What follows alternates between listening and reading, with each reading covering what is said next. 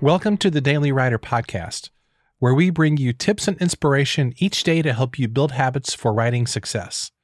For more resources, including your free Daily Writer Starter Kit, visit dailywriterlife.com.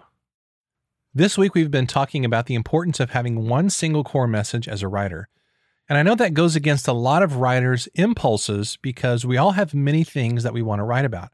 After all, we're writers. We're driven by curiosity and exploration. So, by definition, we're all interested in a bunch of different things. Even though focusing on one core message or truth in your writing might go against your initial impulse, hear me out because there are a lot of benefits of doing this. Specifically, on today's episode, I want to share three benefits of approaching your writing this way. First of all, it's going to give you more focus. When you have one primary thing one central principle or truth that you're writing about, I think life as a writer gets a lot easier. You can focus your time, your energy, and your research on that one main thing. You're not trying to learn about 15 different things all at once, you're just focused on one thing. For example, the author John Maxwell writes mainly about leadership. That's his thing, and he has promoted himself as the world's leadership expert for decades. And that's given him a lot of focus in his research, his reading, his speaking, his writing, his connections, and so forth. Second, focusing on one core message gives you momentum. Readers are confused when a writer talks about different stuff all the time. If you write a book on gardening, and then you do a book on how to become an attorney, then you do a third book that's a sci fi fiction book, then you do a fourth book that's uh, a Bible devotional for teens. You know, people are probably going to tune out because they don't know what box to put you in as far as topics go.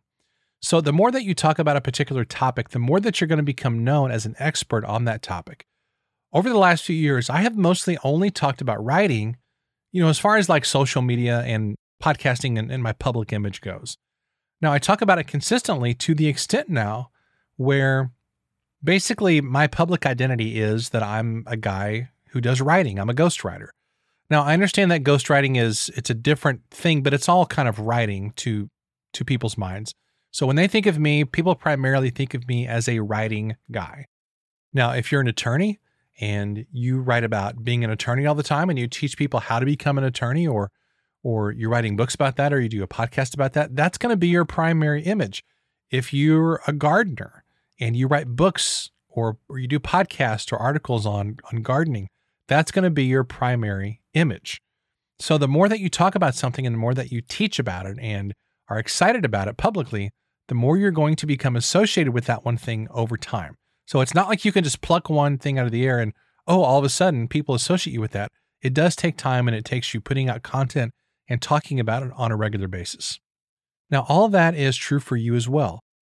I would encourage you to focus on one thing and talk about it consistently over time through a blog, books, podcasts, or other content, and you're going to become known as the expert on that topic. Now, here's a I'm not going to say this is a dirty little secret, but I'm going to say this is a little secret. I don't know how dirty it is, but sometimes we use that phrase, dirty little secret, to refer to something that's bad. And this isn't anything that's bad, it's just something you don't hear talked about very much. So here's the little secret there are a lot of experts on every conceivable topic out there. But the thing is that you don't have to be the world's foremost authority on something to become a recognized expert on it. You do need to have skills and expertise in that topic, don't get me wrong. But the person who writes and talks about something consistently over time is going to become the go to person on that topic.